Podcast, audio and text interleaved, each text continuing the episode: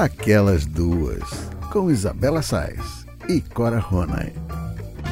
Alô, alô, queridos ouvintes, muito bom dia, boa tarde, boa noite. Começando mais uma edição do Aquelas Duas Podcast, comigo, Isabela Sais, e com minha querida amiga Cora Ronay. Corinha, muito bom dia, boa tarde, boa noite. Estou aqui com um sorriso de orelha a orelha, porque acabei de ler a sua coluna, que os nossos ouvintes vão ter o prazer de ler a partir de amanhã, quinta-feira, no Jornal o Globo, no segundo caderno. E eu tô doida para ir para casa da Laura. Fala aí, Corinha. Não, eu, eu, você sabe, Pelinha, tem, tem dias que eu não consigo escrever. E nessa época da pandemia tem sido muito difícil encontrar assunto, porque eu não quero escrever sobre política nesse momento. Uhum. Eu não estou, sei lá, preparo emocional para me envenenar. Eu estou tentando manter um mínimo de sanidade à minha volta. Então, eu tenho tentado fugir da política, porque senão isso engole a gente. Eu é não verdade. quero ser pautada pelo Bolsonaro, eu não quero ser pautada pelo Paulo Guedes, pelo Crivella, pelo uhum. Dória, por essas pessoas horrorosas que nos cercam. Não, não, não quero isso, sabe? Então, estou tentando escrever sobre outras coisas. Mas aí, quando você pega uma doença chata dessas e fica corongada durante duas semanas e você falta assunto, porque o que, que você fez, o que, que você leu, o que, que acontece? Nada. Né? Nada, ficou deitada, né? Eu fiquei deitada durante, realmente fiquei deitada durante. Onde é que você vai achar assunto? Eu já escrevi sobre a Covid na semana passada. Então, onde você vai achar assunto para escrever? E aí eu, eu tenho o hábito de, quando eu estou muito sem assunto, eu escrevo sobre aquilo que está pertíssimo de mim. Sei lá, eu começo a escrever sobre o livro que está em cima da mesa, sobre o controle remoto do ar refrigerado, sobre uma gata branca de costas enfesadas, sobre.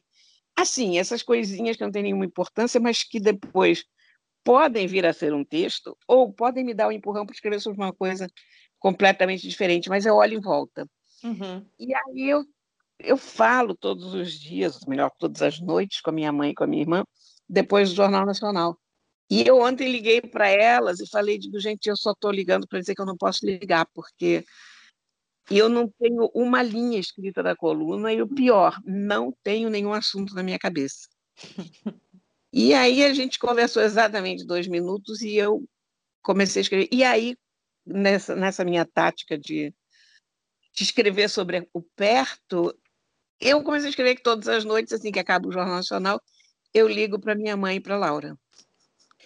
E aí eu conto um pouco como é que é a casa da Laura, porque nós somos muito parecidas em tudo. Uh, nós somos muito parecidas fisicamente, a nossa voz é parecida, a gente pensa parecido, somos meio que o mesmo modelo de pessoa. Mas uma grande diferença que a gente tem é que a Laura é um animal gregário e eu não sou. Ela congrega gente em volta dela, impressionante. A casa dela é um entra e sai. Quer dizer, é não, era, né? Era, é. Era o centro nevrálgico da nossa família. Quer dizer, qualquer coisa que acontece, qualquer novidade, a gente corre para lá. É o, é o pique de todo mundo, é o centro das notícias, é. E também, uma vez eu comentei isso com a Laura e ela me disse: Ué, porque é aqui que está a comida, isso é um fato, né? Com certeza. Porque a Laura cozinha muito bem. A Laura tem, porque a pessoa que cozinha, ela sabe que é muito importante você ter as panelas certas, as coisas certas. A Laura tem essas coisas todas, né? Uhum. E eu, aqui em casa, eu tenho tudo, não, não falta nada. Porém, qualquer pessoa que gosta de cozinhar aqui se perde, se irrita e vai embora batendo as portas e tal, porque falta o abridor da garrafa, ou sei lá o quê. Mas olha, Corinha, onde tem comida, tem gente em volta, tem gente em volta da mesa. Você pega uma mesa e bota comida nessa mesa, você vai ver. Você pode estar dando uma festa num lugar enorme.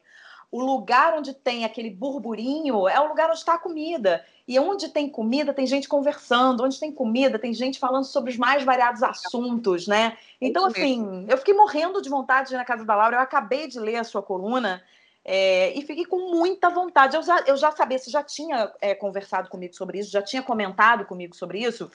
mas eu nunca tinha lido um texto seu é, sobre essa característica da Laura e da casa da Laura, enfim, ali da sua mãe e todo mundo ali em volta daquela mesa e conversando, indo para aquela casa sempre, aquele prédio de Botafogo, é, como sendo o centro ali da, da família, né, onde todo mundo se encontra, é, é, enfim, achei super legal e muito gostoso assim de, de saber disso. Repara o seguinte: são dois apartamentos iguais, da minha irmã e o da minha mãe. O da minha mãe fica no quarto andar, da Laura fica no sexto. Tirando isso, eles são iguais. Uhum. O apartamento, você até diria que o apartamento da minha mãe é melhor para a gente se reunir, porque tem um cravo, tem uma harpa. Então, isso no meio de músicos é uma coisa, né? Às vezes, porque, porque quando eles fazem ensaio, eles fazem volta e meia na casa da minha mãe, por causa do cravo, mas. Uhum. Mas o fato é que mesmo a minha mãe vai para a casa da Laura. Não é a casa da minha mãe o ponto central da família, é a casa da Laura. É curioso. É, na verdade é a Laura, né? E aí a casa dela é, né? Porque é a casa dela, mas na verdade é ela, é a personalidade dela. Porque há pessoas, é isso que você está dizendo. Há pessoas que são pessoas que, né, conseguem concentrar, que são pessoas gregárias mesmo, como você falou, que são pessoas que concentram um número grande de outras pessoas em volta dela por uma série de motivos né? E há pessoas que não, por outra série de motivos, porque não gostam, porque não tem tanto carisma, ou porque, sei lá, aí são motivos que se a gente for contar, a gente não para nunca mais. E a Laura tem todas, como você está falando, ela tem todas as características de uma pessoa que é aquela pessoa que todo mundo gosta de ficar em volta, né? Não, ela é aquela pessoa para quem todo mundo que está com problema vai contar, vai, vai buscar o ombro dela, pede colo. Ela é fenomenal, cara, é uma coisa impressionante. Não, sensacional. Eu adorei, fiquei realmente com muita vontade. Já ia logo te ligar e falar, Corinha, é o seguinte, eu não vou esperar a pandemia passar, vamos todo mundo de máscara para casa da Laura, mas acho melhor não. Não, é... Deixa ela com a sua mãe lá quietinhas e quando a pandemia passar, quando a gente puder tirar a máscara, a gente vai fazer uma bagunça na casa da Laura, porque eu preciso ver isso de perto. É, é fenomenal, cara. É um, é, é, é uma coisa que enriquece a vida da família inteira num grau que não dá para dizer. Não, se não, não fosse a Laura, se não fosse essa coisa que é a casa dela, a gente se veria muito menos do que a gente se vê. Sim. Eu você... acabo, em, em circunstâncias normais, eu acabo indo jantar lá duas, três vezes por semana. Mas no mínimo, no mínimo, uma vez por semana eu vou.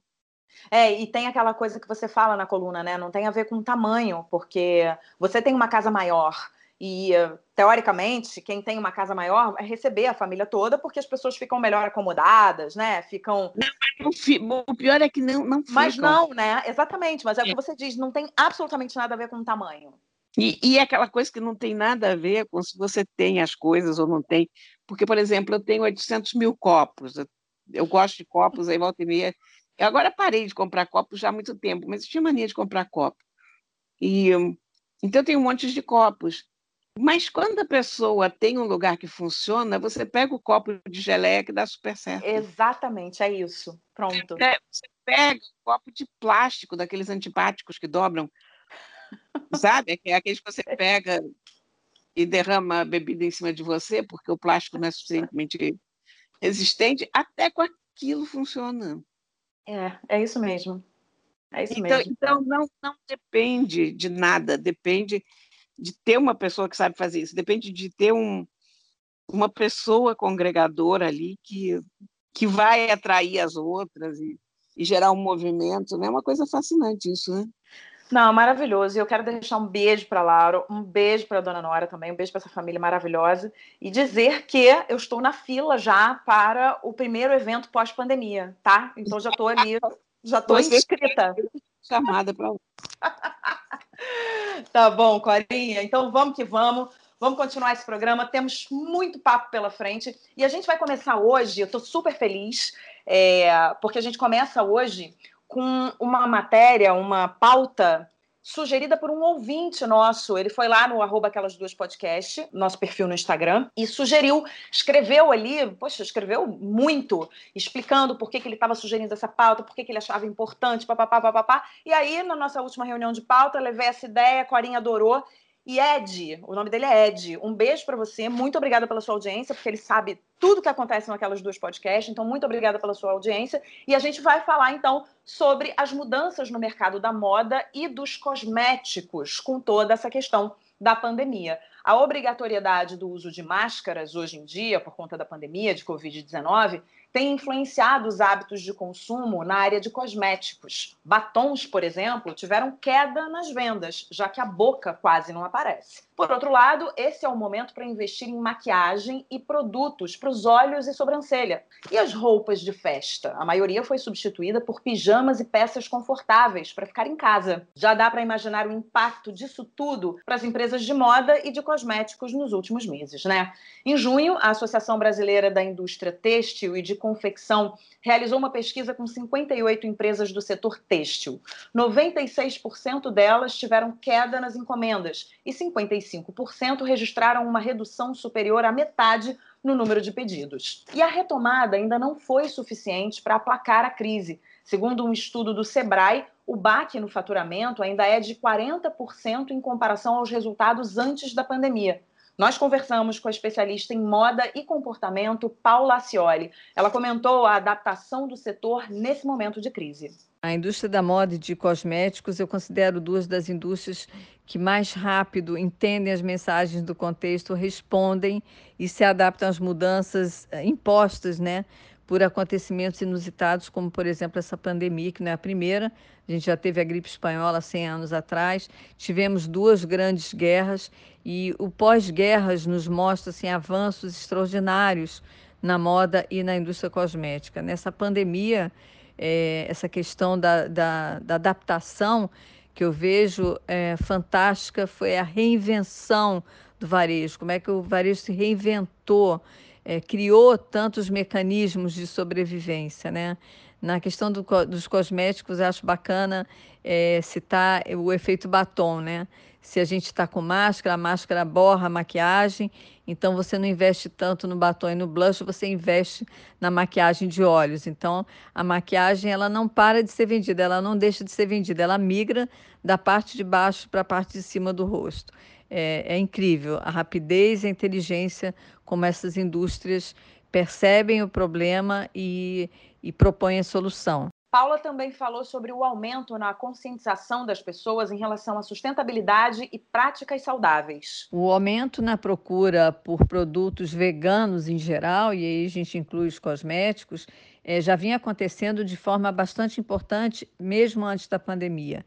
Né? Muito por conta desse contexto que a gente está vivendo, de uma valorização cada vez maior da vida saudável, é, da sustentabilidade, da ecologia, do autoconhecimento, do autocuidado, do engajamento das novíssimas gerações em questões ligadas à crueldade animal, enfim, mas sem dúvida nenhuma a, a pandemia, o confinamento, o isolamento é, potencializaram sim a procura, o aumento da procura por esses produtos, é, facilitados também pela comercialização desses produtos via e-commerce, quer dizer, você recebe de forma segura, sem precisar sair de casa, os produtos que você precisa, que nem sempre os produtos veganos são os mais em conta, os mais baratos, mas guardam em si todos esses benefícios que a gente acaba aqui de falar. Por fim, a especialista falou sobre a chance desses novos hábitos permanecerem em nossas vidas mesmo no pós-pandemia. A pandemia, apesar de ser um acontecimento tão trágico, acho que ela trouxe para a humanidade a oportunidade de parar para refletir, tempo para reflexão sobre questões essenciais que a gente simplesmente não tinha tempo de parar para pensar, como, por exemplo, os nossos hábitos, né? Hábitos antigos, anteriores à pandemia, aqueles adquiridos ao longo da pandemia, aqueles que certamente estarão no nosso repertório pós-pandemia. Então, é, eu observei um interesse muito grande a questões ligadas ao bem-estar, à saúde, ao autoconhecimento, ao autocuidado, ao conforto. E eu acredito que hábitos adquiridos ligados a essas questões, eles vão se manter, porque afinal de contas eles só trazem benefícios, né, tanto pessoal quanto profissionalmente. Com relação a, ao retorno de hábitos antigos né, na nossa rotina, eu acho que a rotina vai ser retomada, mas a gente vai ter muito mais curadoria e consciência para definir que hábitos são esses que a gente quer que continuem conosco. Muito bem, a gente agradece imensamente a participação da Paula Cioli aqui no Aquelas Duas Podcast. E, Corinha, é, eu não sei se eu posso falar de uma maneira geral, mas eu vejo muito por mim, assim, e queria saber depois de você. É, mas eu acho que houve sim, agora, quase oito meses depois, né, da, da quarentena, do, do início da quarentena, é, houve sim um momento, pelo menos aqui em casa, em que a gente parou um pouco para refletir de que maneira a gente estava levando a vida, o que, que a gente podia é, continuar fazendo e o que, que a gente podia mudar de hábitos. A, a, nós somos uma família aqui de hábitos, de, de, bons hábitos. A gente não tem muita, né? A alimentação é boa, mas assim, tem algumas coisinhas que você sempre pode mudar. E a gente aproveitou para parar e pensar nessas, né? Apesar da função toda aqui com criança em casa, é, a gente parou sim para pensar e a gente conseguiu mudar algumas coisas. E me chamou a atenção na fala da Paula é, esse aumento na procura por produtos saudáveis, né? Tanto os cosméticos quanto os produtos é, de comida, bebida. E a gente fez aqui em casa isso. A gente começou a trazer para dentro de casa, é, apesar da alimentação já ser saudável, né, na maioria das vezes, desde sempre, a gente começou a procurar, principalmente eu, que sou muito interessada em assuntos de alimentação, eu comecei a procurar produtos é, mais saudáveis ainda e que aumentassem a imunidade. Acho que as pessoas ficaram muito ligadas na imunidade e tal. Queria saber como é que foi isso para você e se você percebeu isso de uma maneira geral entre os seus amigos ou não. Você acha que isso não aconteceu? Você não teve esse momento de reflexão e nem as pessoas em volta de você? Não, eu acho que toda vez que sobra tempo para você pensar, e o que mais sobrou nessa pandemia foi tempo para pensar, a gente pensa. Quando a gente pensa, a gente põe em perspectiva a vida da gente, e o que, que a gente está fazendo bem ou mal, e... enfim. Mas o que eu achei interessante na fala dela foi uma coisa que ela observou logo no começo, que a moda, o segmento de beleza e de moda, é o que reage mais rápido aos estímulos. E eu acho que ela tem razão. É um setor de uma agilidade fora do comum. Uhum. Você vê uma coisa acontece no mundo, no instante seguinte, você já tem referências aquilo na moda. A velocidade com que se alteram os produtos de beleza, as cores, né? É, é incrível, é incrível. É uma, é uma indústria muito, muito dinâmica. E eu acho que a nossa vida vai ser profundamente impactada por esse momento. Não vai, não vai ficar assim para todo sempre, porque a cada ação corresponde uma reação contrária, etc. Então, você se lembra, durante a guerra, a Segunda Guerra, as pessoas todas tinham que usar roupas muito sérias e, enfim, era, não havia roupas, havia uma escassez. E aí depois sai o Dior com, com aquelas roupas maravilhosas e femininas e, uhum. e lindas e, e aquela ideia de luxo. Enfim, você tem uma reação contrária, evidentemente, a tudo. Mas o que nós tivemos aqui na pandemia foi uma coisa que eu acho que talvez fosse a descoberta do conforto. E para isso é um pouco difícil voltar atrás. Juro para você que quando eu penso em botar um sutiã de novo, eu fico num estresse imenso, porque é tão mais confortável ficar sem sutiã. Eu tenho um amigo que está passando a quarentena em Paris. E ele já descobriu isso. Ele disse que as francesas largaram o sutiã.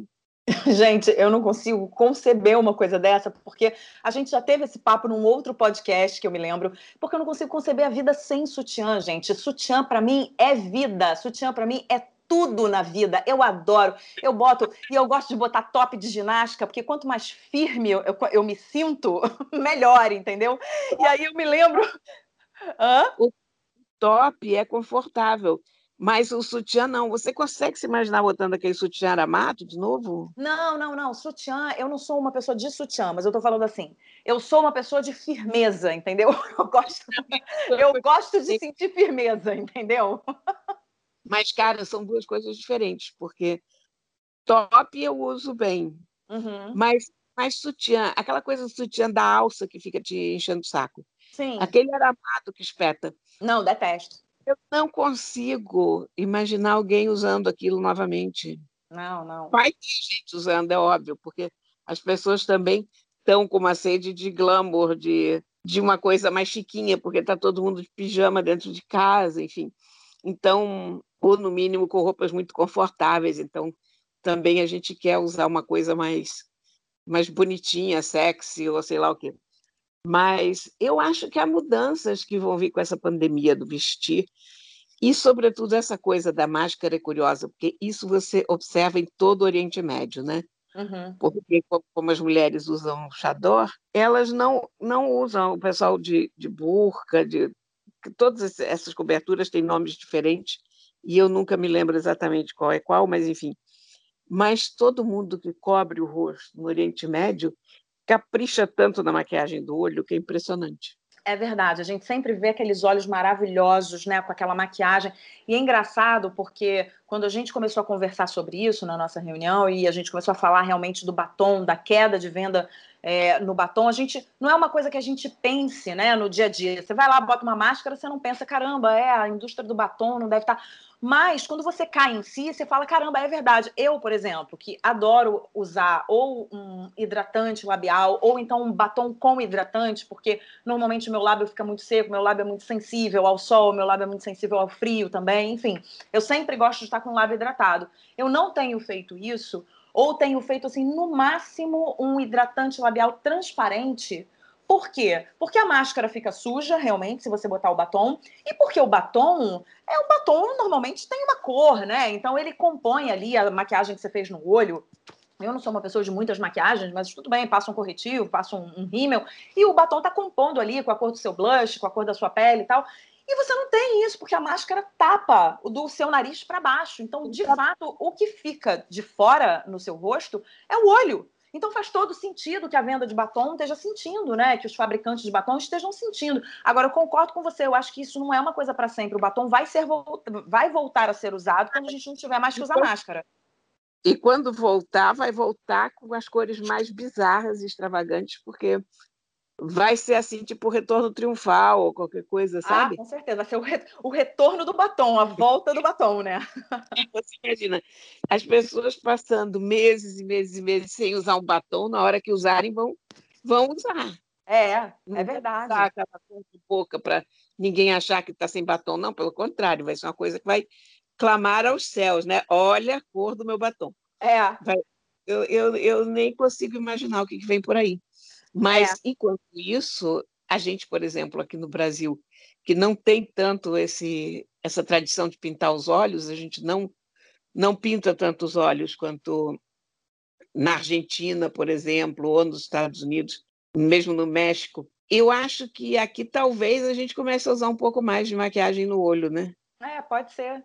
Pode ser. E assim, o que eu acho curioso também, o que eu achei curioso sobre essa história das, das roupas confortáveis e as roupas para ficar em casa, né? Também terem crescido, ter crescido o número de vendas dessas roupas e a procura por essas roupas, é porque eu também senti em casa. É, você não deve ter sentido tanto porque você usa aquelas roupas lindas que você tem para ficar em casa. Eu só uso caftans em casa. Ah, exatamente. Então estava me fugindo o nome. E aí você, sabe, você tem, já tem a roupa linda para ficar em casa e se você quiser sair, você vai sair porque também serve para sair, dependendo da ocasião. Agora eu não tenho essas roupas lindas para ficar em casa, inclusive para ficar em casa eu vou ganhar o troféu da, da, da, pessoa que descombina absolutamente tudo, porque eu não tenho talento para combinar roupa para ficar em casa, porque eu vou pegando aquele short com aquela blusa, com aquele a primeira coisa que aparece na minha frente, e aí eu fico bem charmosa, entendeu? Meu marido de vez em quando até fala: "Nossa, mas escolheu, mas olha essa roupa hoje está uma beleza. Você já, você já viu como é que você tá?" Aí eu olho e falo: "Caramba, é verdade, eu nem, né, nem me deu o trabalho de me olhar no espelho". Então eu senti um pouco de falta de ter essa roupinha confortável, gostosa para ficar em casa, mas que eu também não tivesse absolutamente largada, entendeu? Com aquele short meio meio de ficar em casa, sabe? Que, que, aquelas roupas que a gente chama, ah, roupa de ficar em casa, aquelas roupas mais batidinhas e tal. Tudo bem para você usar um dia ou outro, né? Num domingo chuvoso, ok. Agora para você usar durante uma quarentena inteira, você começa a enjoar dessa roupa e começa a querer. Eu nem cheguei a comprar, não, uma roupa mais, mais bonitinha para ficar em casa, eu tô me virando. Mas, é, sei lá, quando, quando eu, eu, li sobre esse assunto, eu falei, não é que é verdade? Eu senti falta, eu poderia ter comprado uma roupinha mais moderna para ficar em casa. Mas as principais grifes estão fazendo roupas de ficar em casa, estão fazendo o equivalente a pijamas ou roupas confortáveis ou caftans ou que nome você queira dar ao negócio. Uhum. Porque a roupa da gente do, do dia a dia, ela, ela nem sempre é a coisa mais confortável do mundo, né? Não. Então você tem sempre aquela saia que é muito linda, mas que ela na hora de fechar ela é complicada. O jeans, que é absolutamente a coisa mais desconfortável de se usar da face da terra, mas é. que eu sempre usei a vida inteira, porque também acho a coisa mais prática de se usar. E é bonito, sempre... né? É bonito, eu, eu gosto muito de jeans, mas por eu outro também. lado eu reconheço como é desconfortável uma calça jeans, especialmente quando você engordou alguns quilos, que é o que aconteceu Sim. com quase todo mundo na quarentena. Então, a roupa Olha, eu fico pensando, eu, eu vinha falando da roupa, mas agora pensei numa coisa rapidamente que me. Eu comprei um sapato maravilhoso uma vez numa loja, acho que no shopping da Gávea, se não me engano, uhum. ou no shopping Leblon, num, num desses dois shoppings.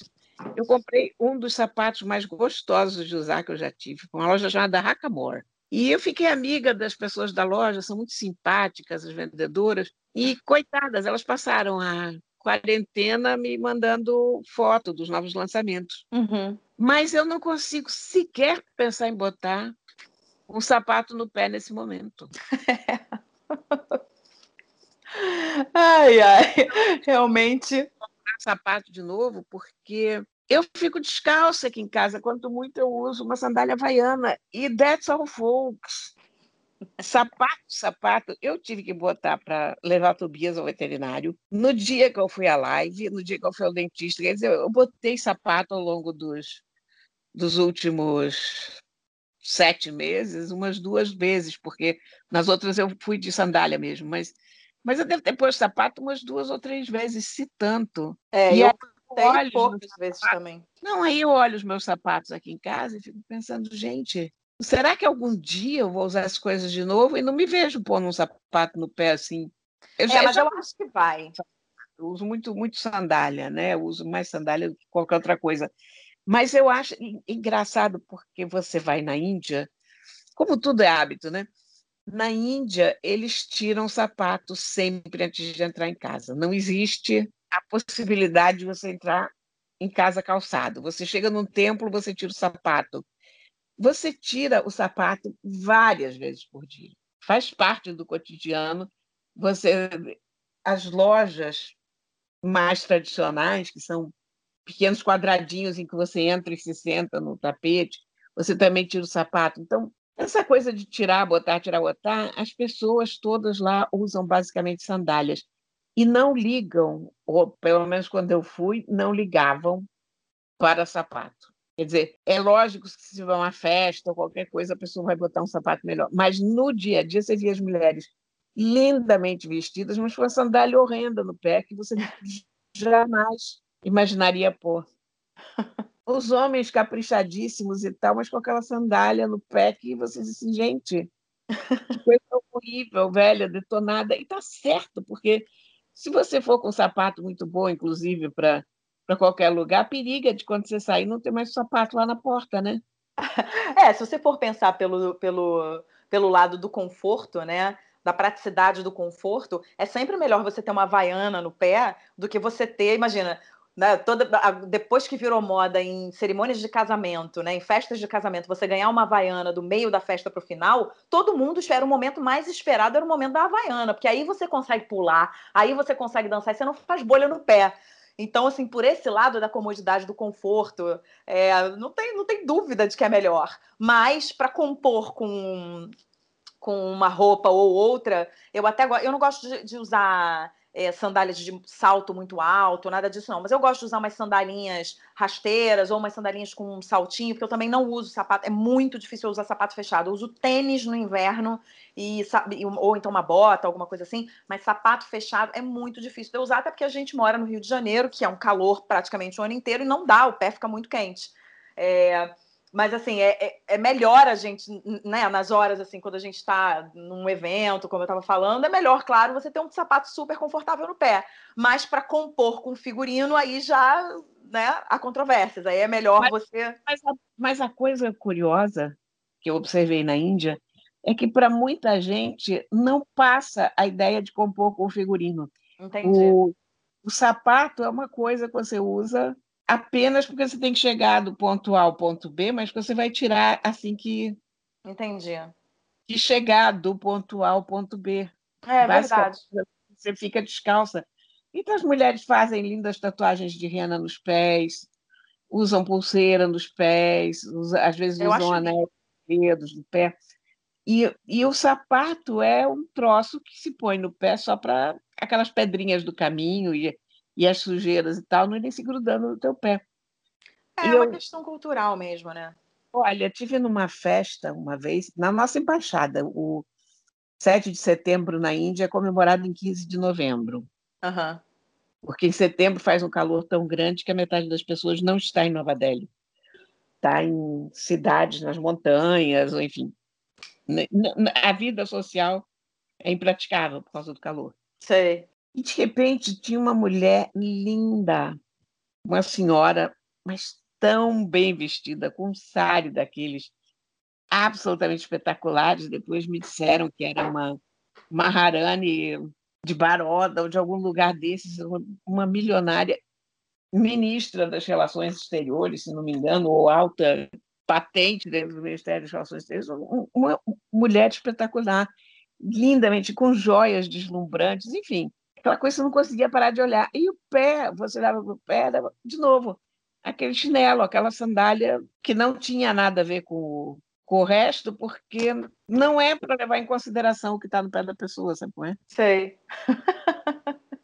Eu sei. Eu acho que no pós-pandemia a gente aqui não vai ser, né? A gente não vai se transformar no povo é, indiano, mas Não. talvez a gente não tenha também tanto compromisso com.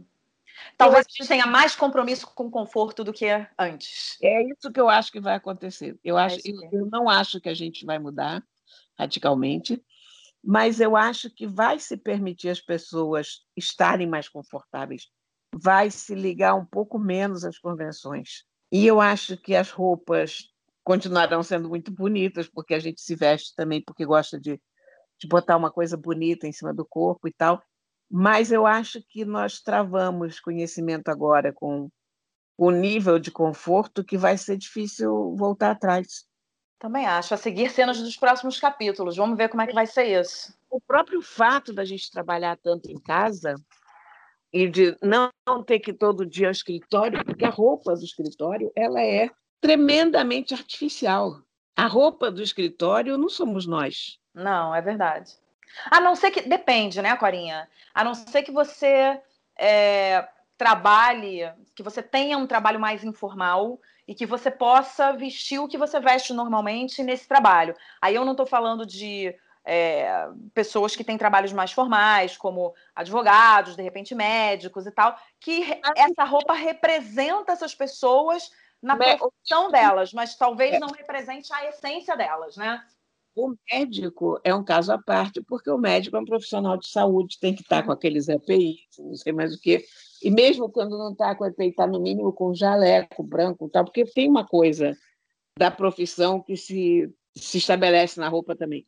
Mas eu falo um escritório comum, um típico escritório, quando a gente Uhum. pensa no, no escritório, o terno, a gravata, o, a roupa que as mulheres usam também, não é muito nenhum de nós. É, é, uma, é, uma, é uma outra coisa, é uma coisa muito impessoal. Sim. A gente, de um modo geral, quando a gente se veste para o trabalho, a gente meio que assume uma outra personalidade, né? Quer dizer, como se fosse um super-herói ou qualquer coisa assim. Agora eu vou para o trabalho. Então, aquela roupa te põe num outro lugar É, na tua é? vida. Ela, ela, ela te põe numa categoria profissional, num, num modo profissional que não é necessariamente você.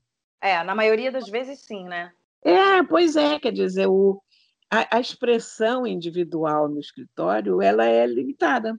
Eu É. não sei, eu tenho, eu tenho a impressão que isso é capaz de mudar um pouquinho, sabe? De as pessoas começarem a se expressar mais, ou, ou pelo menos ficarem mais parecidas com elas mesmas, ou mais confortáveis, ou enfim, não sei.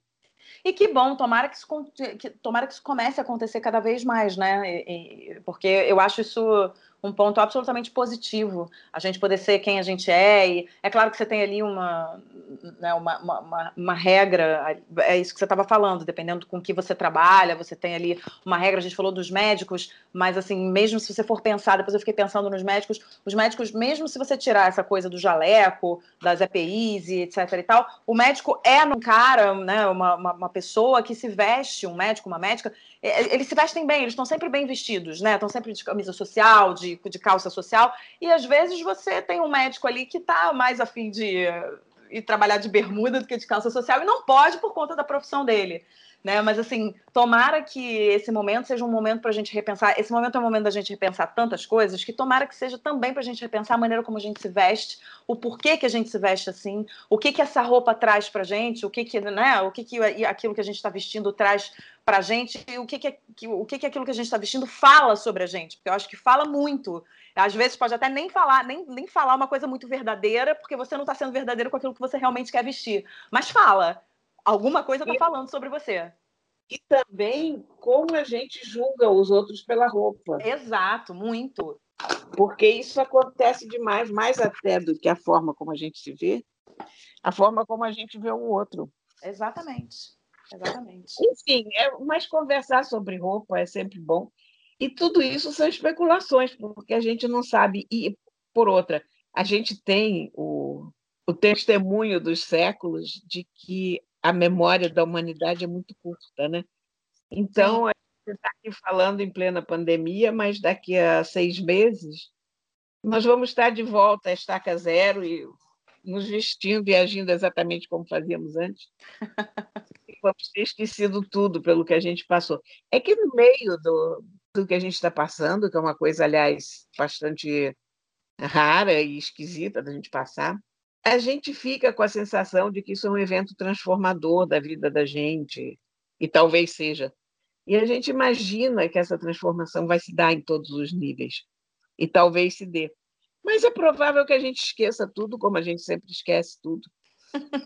e volte aos maus hábitos e ao consumo desenfreado. E... Enfim. A conferir, a conferir, Corinha próximos capítulos, é. Cenas dos próximos capítulos. Olha, a gente falou praticamente o programa inteiro sobre é, moda. Você vê como é que esse assunto é bom, como é que esse assunto rende, tá vendo? Tudo culpa do Ed, do nosso ouvinte, tá vendo, Ed? Manda pauta boa, a gente passa o programa inteiro falando sobre, o, sobre o mesmo assunto, né, Cora? Ah, mas tranquilo, é, é, isso é conversa para mais de metro, né?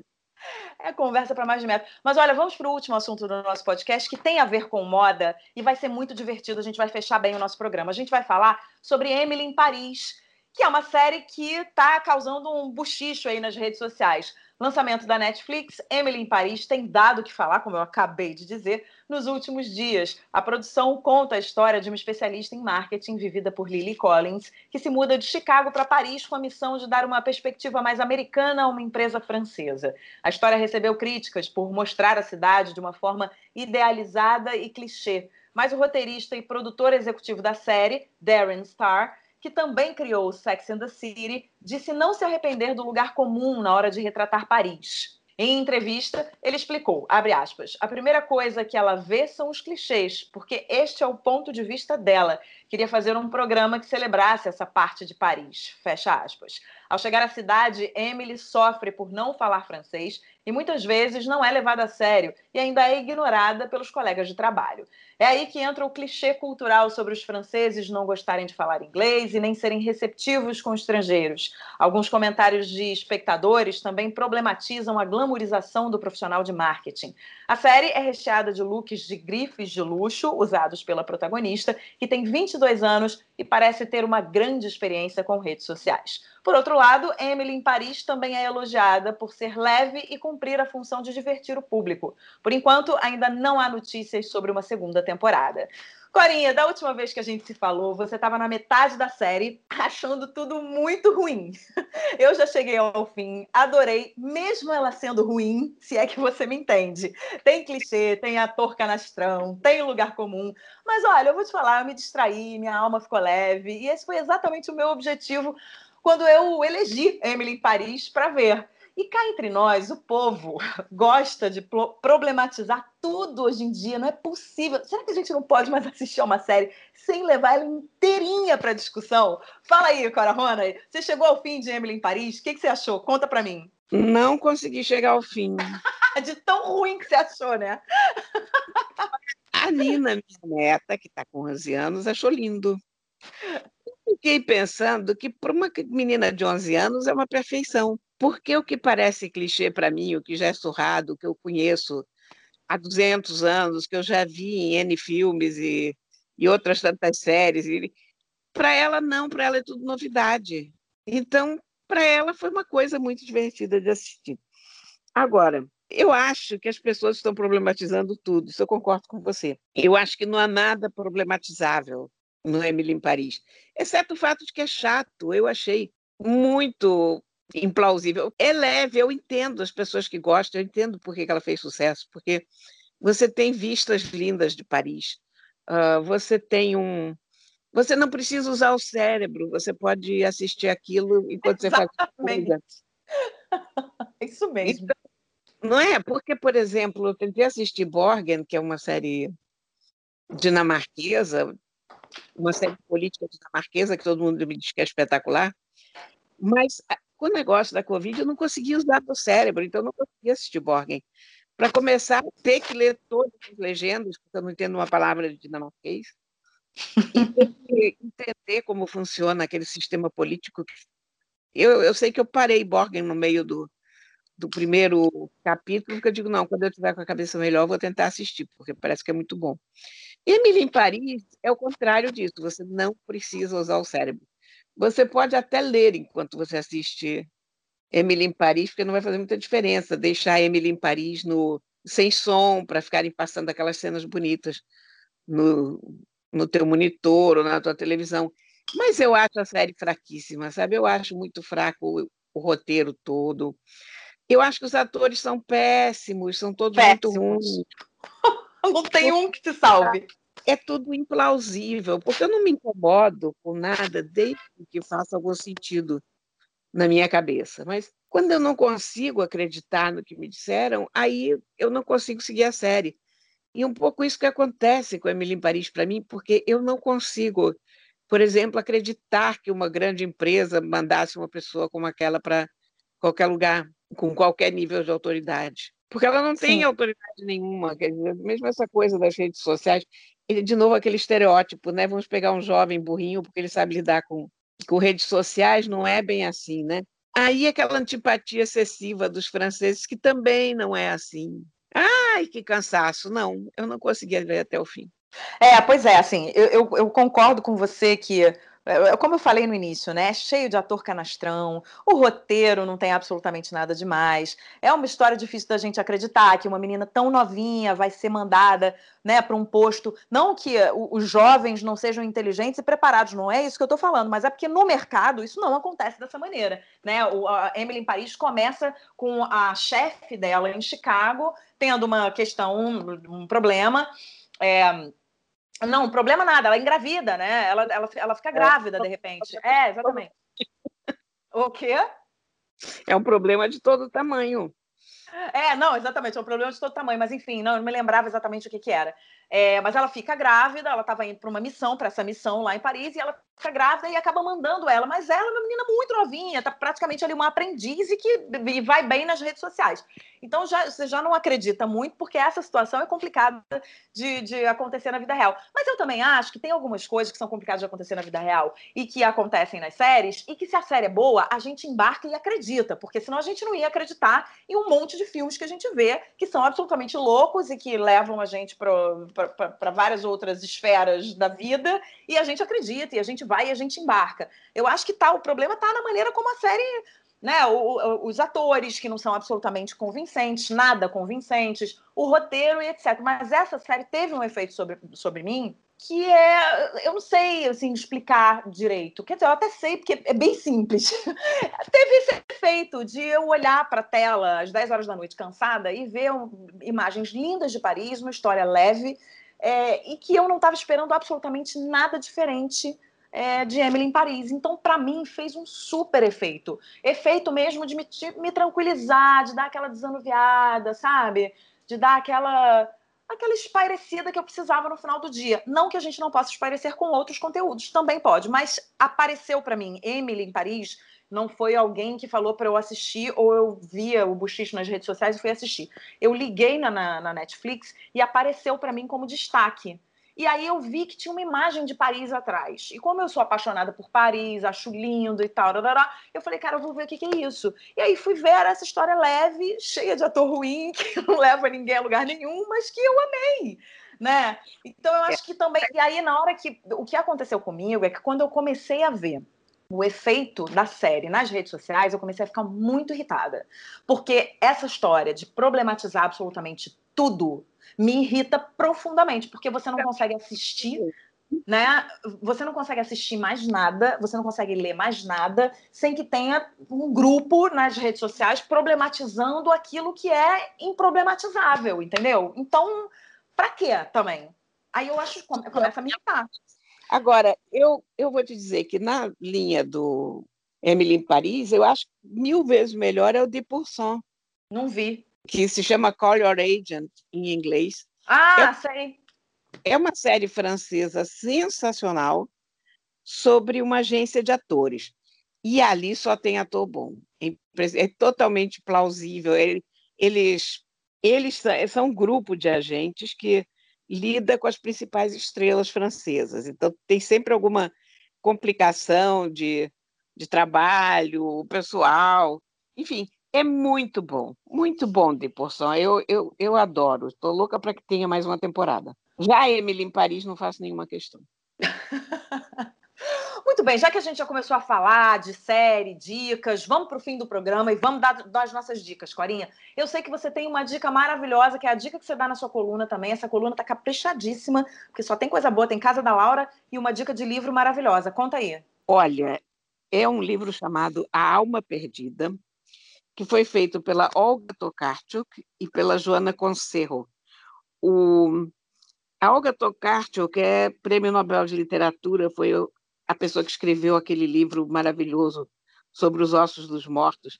E esse livro aqui é um, é um livro grande, ele parece um livro infantil, é um daqueles livros de formato grande.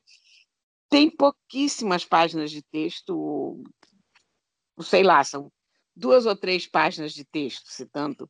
E o resto é, uma, é a narrativa visual feita pela Joana Conserro, que é uma extraordinária ilustradora, artista, nem sei como descrever o trabalho que ela faz a história é contada pelas duas. Ela não é contada só pelo texto, nem só pelo, pelo desenho. É, é uma mistura dos dois. Quer dizer, você lê o texto muito rápido, mas você leva um tempo enorme vendo os desenhos e, e os detalhes e, e vendo o tempo passar naquelas ilustrações, sabe? É, sensacional. Eu, eu achei muito lindo. Eu detesto usar a palavra poético, porque eu acho que essa palavra tá, tem sido muito maltratada, coitada, né? Qualquer bobagem vira poético, poético para cá, poético. é. Mas, sinceramente, eu achei esse livro extremamente poético, eu achei ele uma poesia linda. Eu recomendo muito, ele parece um livro de criança, de modo que a tendência da gente entrar na livraria é deixar para lá, porque é um livro ilustrado, é um livro no formato de um livro para crianças, então a gente acha que é um livro para crianças, mas ele não é um livro para crianças. As crianças vão gostar também, mas a pessoa que vai entender isso aqui é o adulto. E vai amar. E eu acho que, aliás, quando a gente estabeleceu que livro ilustrado era livro para criança, eu acho que nós adultos saímos no prejuízo, sabe? Não, não tem Porque nada a ver. É. Tem pouca coisa tão linda quanto um livro ilustrado, e esse livro, particularmente, é lindo, lindo, lindo, lindo. Então, eu super recomendo o livro. Vou, vou ler a ficha do livro para vocês saberem A Alma Perdida, da Olga Tokarczuk, que é a, mulher que ganhou o prêmio Nobel, e Joana Conserro, que é ilustradora. Esse livro foi publicado pela editora Todavia, e a tradução, peraí, estou procurando aqui o nome do tradutor, porque o nome do tradutor só aparece depois de várias páginas de desenhos. Foi traduzido pelo Gabriel Borowski. É uma tradução muito bonita, por sinal. Então, o livro é esse, está super, super, super recomendado. Muito bem, Corinha. Olha, eu queria fazer aqui uma recomendação também. A minha dica é um podcast porque eu imagino que os nossos ouvintes gostem de podcast, né? Senão eles não estariam ouvindo um podcast. Então, eu acho interessante também a gente indicar podcasts que eventualmente a gente venha a ouvir e acho interessante. Me foi indicado é, por um grande amigo, um amigo de infância querido e super ouvinte do Aquelas Duas, porque ele vem, ele comenta comigo, ele manda mensagem. É, o Rodrigo Oliveira, meu querido Didi e uh, se eu não mandar um beijo para Manu agora, a Manu vai mandar uma mensagem para mim dizendo que eu tenho que mandar, que é a mulher dele, minha amiga também. Então, um beijo para esse casal maravilhoso. E o Didi essa semana falou: Cara, você tem que ouvir um podcast que eu tô ouvindo, que eu achei super bacana, super interessante, é, que se chama Praia dos Ossos. Super recomendado por amigos meus também. Ah, então, Corinha, então eu tô recomendando para você, tô recomendando para os nossos ouvintes, e que bom que seus amigos recomendaram também, porque eu acho que é um podcast que merece a nossa atenção. Ele é totalmente diferente do, do formato do nosso, que é aqui um bate-papo, a gente fala sobre as principais notícias da semana, não tem nada a ver com o nosso.